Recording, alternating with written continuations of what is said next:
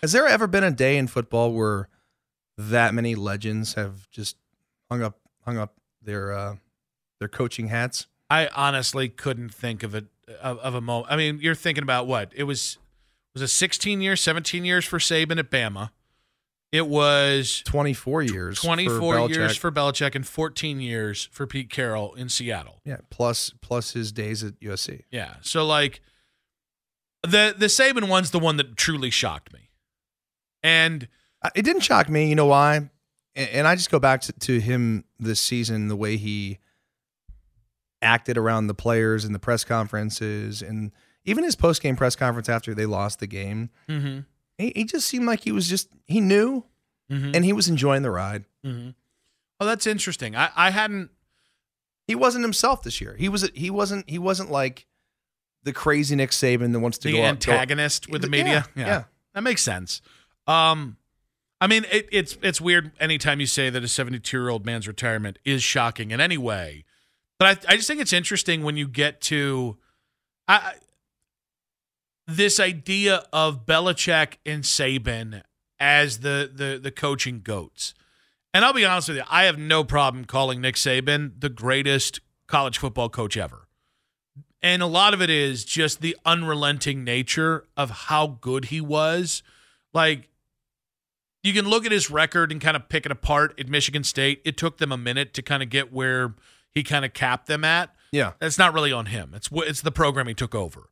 But LSU winning a national championship at LSU, um, and then going to Bama and doing what he did. Belichick's the one that I actually have a bigger issue calling him the goat.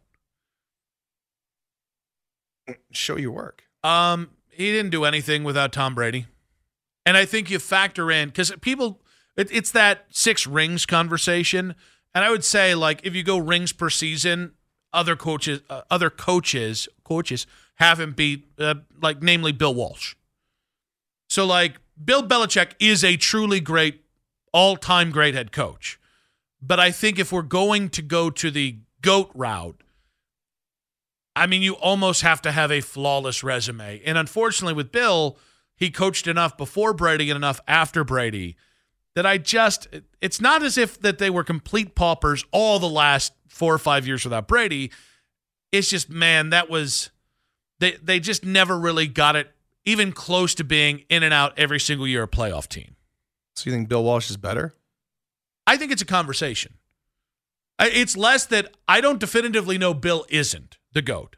I just think it's a real conversation. I don't I don't know it's much of a conversation in college. Even though I still think recency bias might be playing into that. The hardest part for Bill was not just the Brady factor, but it was also the fact that when you coach for 24 years, the turnover in your staff. Mm-hmm. Like being a head coach is, yeah, that's that's huge. He's created that culture. But like when you lose your OC and you then have to have like a, a DC become your OC because you're just trying to like shuffle the cards to get by. I mean, that's that's difficult. And when you have a quarterback for 20 years or however long Tom was there, he was there since 2000, so do the math, over 20 years, Carry the Uh, two. carried the two. It's tough to it's tough, and you're and you're always winning. You're ne- you're never having a high draft pick, so you're never really looking for that next quarterback. So John McClain, not from Die Hard, but from the Houston Chronicle, legendary NFL beat reporter, Houston beat reporter, was on with uh, with Ken and Anthony this morning, and he delved into what which accomplishments, which set of accomplishments, Saban's or Belichick's, he thinks is uh, are are more impressive. Saban had to change quarterbacks every three or four years. Belichick had a great record with Brady, a terrible record without Brady. So I would have to say Nick Saban, who began his career here with the Oilers in 88 and 89 before he went to Toledo for one year and then came to Cleveland. But uh, I think when you're having to change your players all the time, including your quarterback, what Saban accomplished is more impressive. So. I think that is like I, I will. I will say I think you I just don't underestimate. think it's fair to compare college to pro. Um, I do, uh, but I but I think there's something he's missing because you said it. Like the part of this conversation is uh, almost every three years, Bill had to completely reset his coaching staff, and I mean, there I know it's kind No, of no, and also, I mean, Saban's kind of had to do that too, to some degree. yeah. Well, but my, my point is, it Tom Brady was the one constant with Belichick, but you know, Randy Moss was a couple year run. Um, Edelman was a piece of that run. Wes Welker was a piece of that run. Bruschi, Lawyer Milloy, Willie McGinest, the first seven or eight years. Like that's real. If you if you dissect Mike Vrabel. if you dissect the, the Patriots run with Belichick and Brady, because you can't divorce those two. If you yes, there was there was continuity at the quarterback, which is the most important thing to a head coach having a franchise quarterback for the full run. And even before Brady took over, he had Drew Bledsoe, who when he took over, Drew was still seen as one of the five ten best quarterbacks in the NFL at the time. So he always had a franchise quarterback until Tom left. I digress. You look at that Patriots team, there are three different Patriots teams. There's the first team that won the first three Super Bowls that really culminated with the 2000 was it 2007 season where they went undefeated and then lost in the Super Bowl. to the Giants. Then there's the next run where Bill really struggled when Scott Pioli left for Kansas City, where they didn't win a Super Bowl for seven or eight years, somewhere in there. Uh, but but and then they had the one year without Brady where they went ten and six and I think missed the playoffs. And then they had another year where they missed the playoffs, but it, they were still like a nine and seven or eight and eight team like that. And then the third run was the last three championships with Tom. And was it four Super Bowls in six years? Those are three distinctly different teams. Building one dynasty is tough enough. There are two of those three teams, uh, sorry, two of those three eras within that 20 year run with Brady and Belichick. Two of them are dynasties. I, I think that is I mean I just in in the NFL where you still have only 31 other competitors but the parity in the NFL I think is just impossible to beat. I still by the way, I still think it's Nick Saban. But I just in terms of putting the the the proper perspective on Belichick, if you just say, well, he had Brady for 20 years and that makes it easier, I got to tell you. Uh, Aaron Rodgers, Mike McCarthy had Aaron Rodgers for a decade. He won one title. And they had probably two different teams within that run as well. So I don't think it's just as simple as, well, you have a franchise quarterback for 20 years. That's the, nah, I, it, there's a lot that goes into it. But for me, the reason why it's Saban is I know that the NFL has evolved significantly in the time that Belichick has been in New England. It's not even close to the way college football has evolved in the last 17 years. Like you could almost put from going from the BCS to the playoffs, going from um, you know, grad transfers being allowed into the transfer portal being brought into NIL. Like there's legitimate college football really didn't evolve for about 60 years. and then it evolved about four eras within that within the time that that Yeah. Saban was at Bama. And then you add to it reloading your roster every year. And then you add to it the rise of the Georgia Bulldogs. And then you rise, you know, th- then you add to it um, an era that nobody ever really saw coming with NIL and the portal. And here's here's to me where it's more impressive than what Belichick does. They're both wild, wildly impressive, by the way. This is this is comparing um, the creme de la creme versus the creme de la creme. Here's the kicker to me. There was ne- the the weak point for Nick Saban was you just didn't make the playoffs. That that's the that's as bad as it got. Was you just weren't one of the four best teams. They were still one of the 10 best or 6 best teams in college football. I mean every year that he Yeah, but was there. Just but to, to kind of argue your point about having the, the great quarterback, like you made the point that Rodgers was there for over a decade and they won one. Okay. Um, you know, Big Ben was there. I know obviously he was there with two coaches with Cowher and then Tomlin, but Tomlin had Big Ben for 15 years Mhm. and they won one. Mhm. Right. Drew Brees won one. Uh, Peyton Manning's all. I mean, he, he won actually won two two different teams, which is pretty remarkable. But he was in Indy for God uh, what fourteen years or whatever mm-hmm. it was, won one. You know, it's so that's difficult with with college, and you're at Alabama, dude. You get the best players every year. That is 100% fair. He also won it with about four different kinds of quarterbacks. And and and not just four different kinds like styles. I'm saying like levels. Like he won one yeah. with Jake Coker and he won one with with Tua. Yeah, but the the one the one thing about Belichick, you know, remember he he's a defensive backs coach by trade. He's a defensive guy, very similar to Belichick. And like Alabama, when I think about Alabama, I think about like I don't think about like the quarterbacks, even though you've got some some really good ones now. But like back in a, he won with, you know, like really good de- like their def- defensive players were insane. Their running backs were insane. They always had the top offensive lineman, the top defensive lineman. And I just think it's easier in college to win when you've the, the, the parity in college is not what it is in the NFL. I think that's fair. I, but I also think I think it's harder to be at that level as long as Saban was. I mean, uh, they're both impossible. Like it's tough to be a dynasty across 20 years. But like even in college football, like Saban's the anomaly. Like the next guys under Saban were Dabo with with multiple championships. Were, were Kirby Smart. But by and large, it was always Saban and then you know, I mean, yes, Urban was there, but Urban won one. Well, yes, you know, Dabo was as close to as you could do, but like Dabo also still lost as much as he won when it came to the playoffs and when it came to going mano a mano for for for Saban. Yeah, dude, Alabama every year Alabama played like one tough regular season game. Period. Um, yeah, but once you got it, no, because it was the SEC. yeah, but they're favored by 14 points in the SEC every week. But I think that's more about the dominance. I mean, when you're going up against uh, a, yeah, dominance, talent uh, of a top you, 10 because you can recruit. Well, but you're a top 10, you're going up against a top 10 program in your own conference who has NFL players across the dial, whether it's Ole Miss or at points A&M or LSU or obviously Georgia's the big one. When you're able to go in there and still Yeah, be a and- yeah, 10 and- point yeah, and- favorite, And Alabama had all the first round picks, and these other teams had these second tier guys that couldn't get into Bama.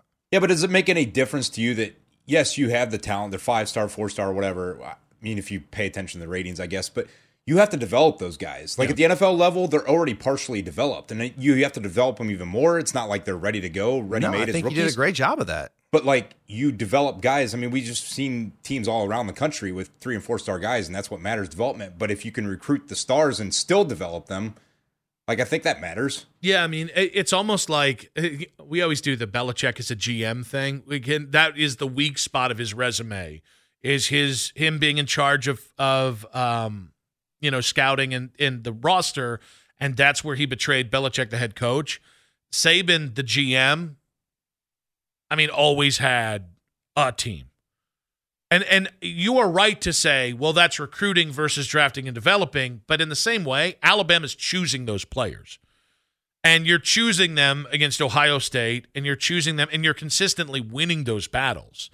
And I just, it is, again, it is less that either one of these dudes' resume is for a pauper. Like both are as good as you can say. But I think when it comes to what is, which was more beyond reproach, it is Saban for me. It is, I mean, it is in an era of super teams, in an era of teams that could be dynastic. You had the dynasty every single year or something close to it. Yeah, and and Saban also learned a lot from Belichick.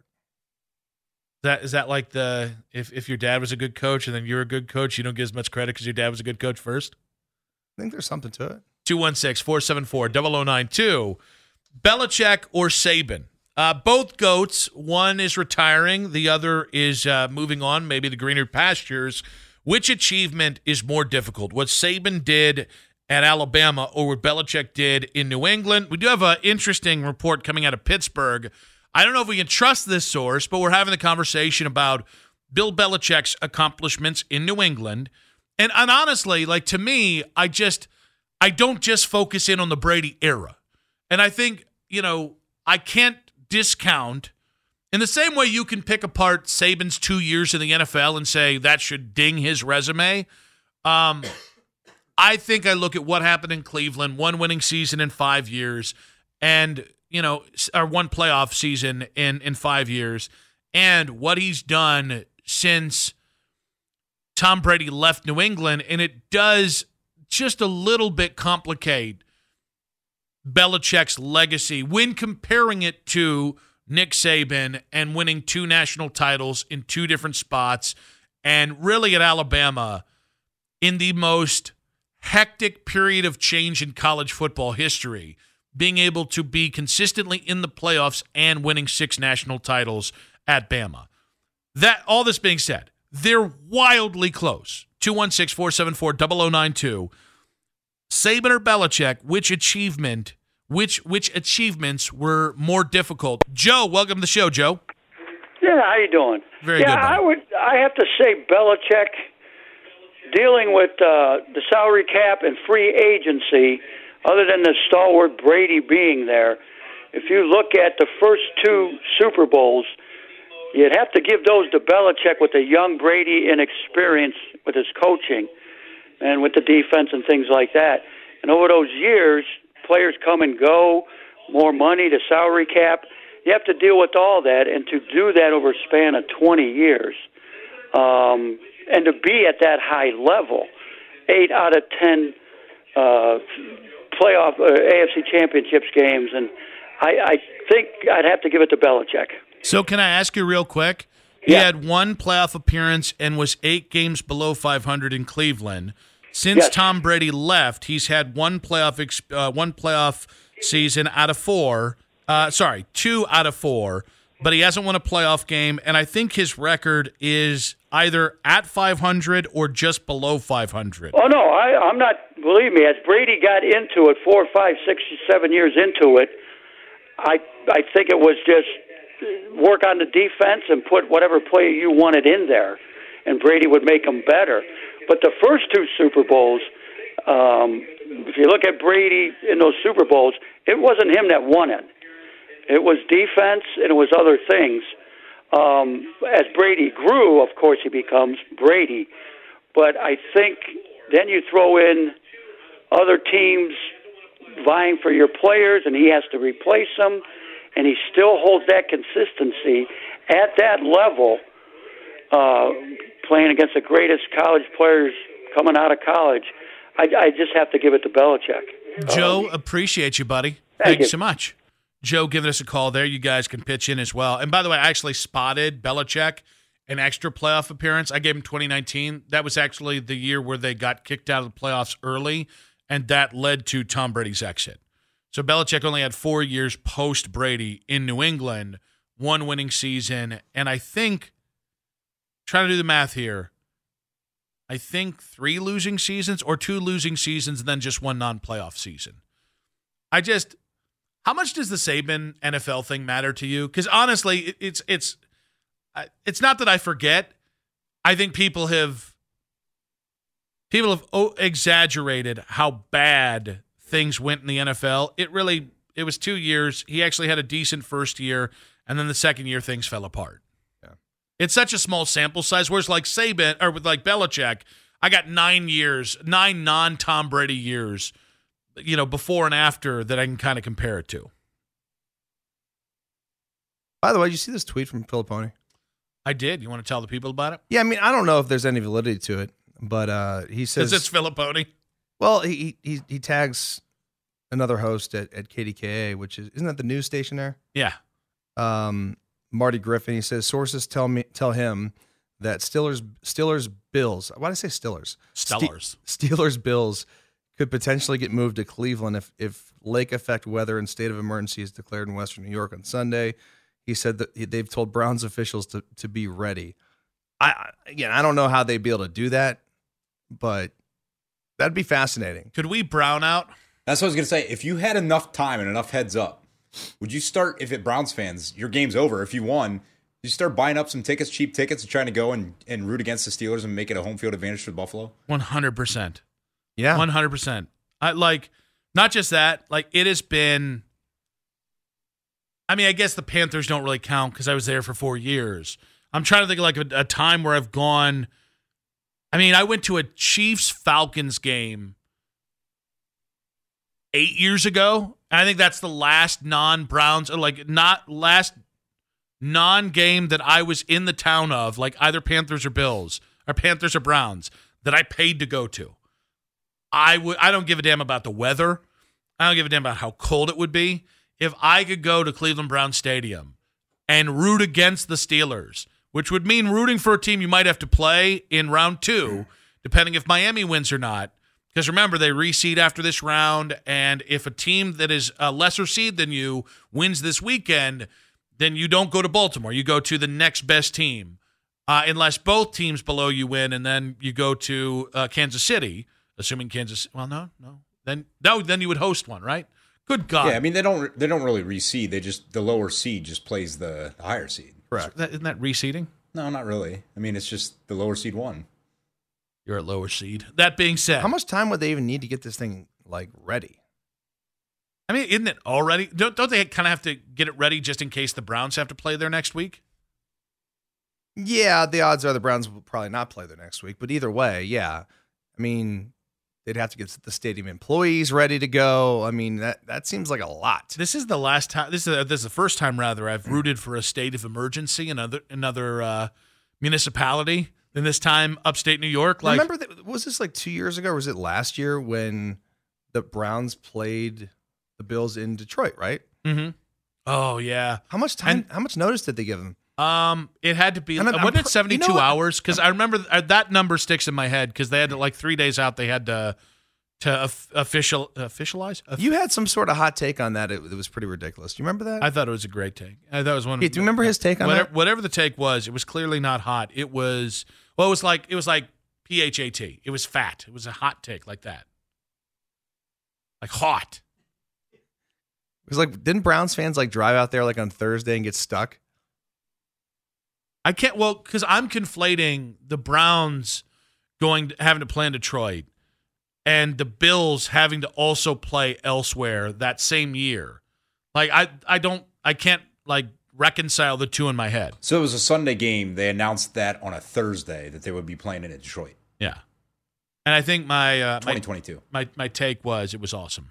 So right now they're they're calling for five inch, three to five inches of snow with snow squalls and 41 mile an hour winds. That's not really bad for Buffalo. Well, that's like early, a- though. I mean, Yeah, I mean, you don't, you never know what lake effect's going to be. Yeah, that's fair. You, you Dude, I, live, I lived there for for two and a half years. Trust me. I mean, you could go a mile down the road from Orchard Park down to like up near the mall, and you could have a foot in one area and like nothing a mile away. It's insane. 216 474 0092. There's a report out of Pittsburgh that if uh, if the Steelers Bills game uh, is impacted by a state of emergency in Western New York on Sunday, it could get moved to Brown Stadium, and that Brown Stadium officials have been told to be ready. Would you buy tickets to go to a non Browns playoff game at Brown Stadium? Honestly, one, I, I probably it would be cool just to see any playoff game at Brown Stadium, even if it didn't involve the Steelers. But the idea that you could go and just boo the living crap out of the Steelers in Brown Stadium, and oh man, I gotta and, tell you, and how, if the Browns, like I said, the Browns got the dub on Saturday afternoon, and you had time to, again, I don't know, uh, so many hypotheticals here. How much fun would it be to just to go there and just root the and, and by the way, the Steelers probably get their ass kicked. I don't. I so I don't think they're going to officially get their ass kicked. I actually give them a, a decent chance. Like to hang. Yeah, ten points is a lot for a playoff game, and that. And again, you've said it before that that means Vegas is pretty confident in this. Because Pittsburgh has an anemic offense. I mean, hadn't been too anemic under Mason Rudolph.